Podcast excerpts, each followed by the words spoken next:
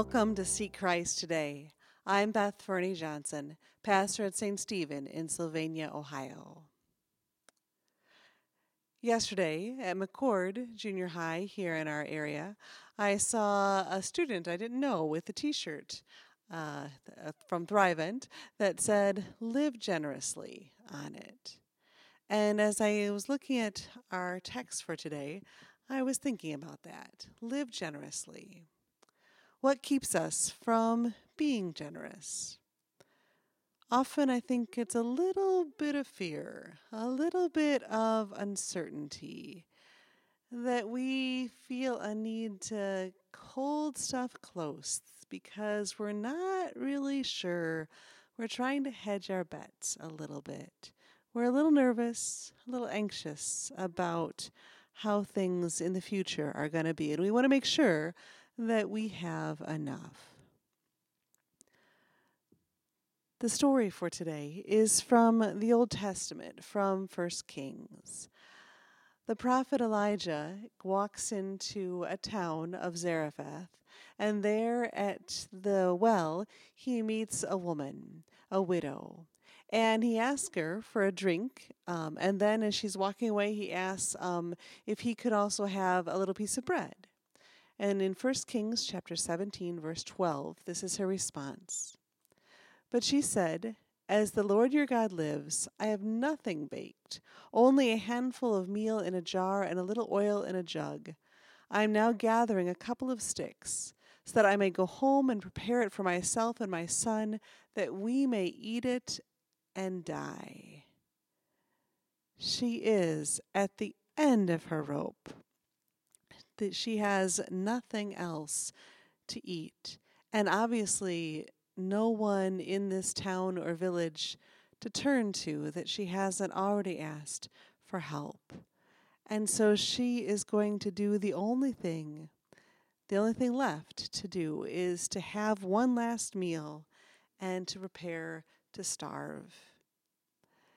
And when Elijah asks her for this little bit of bread, she says, "Oh, all right, all right."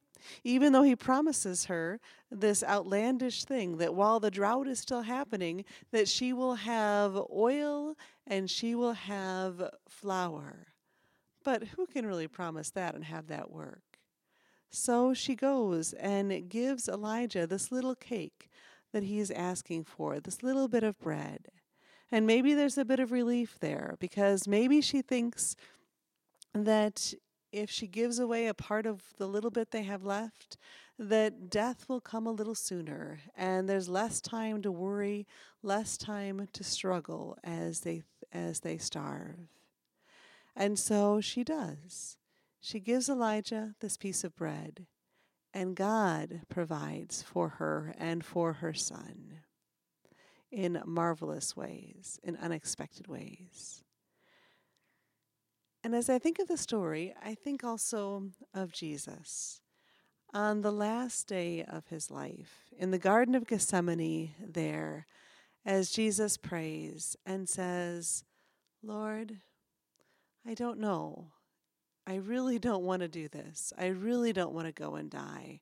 But if it is your will, if this is what you want me to do, I will."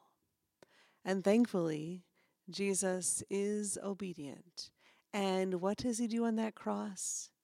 He gives so generously, so lavishly.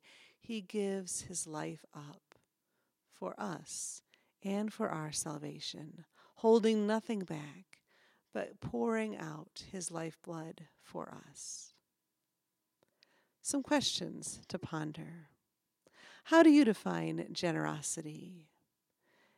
And when have you experienced generosity in your own life? And what did that feel like to receive that gift of generosity?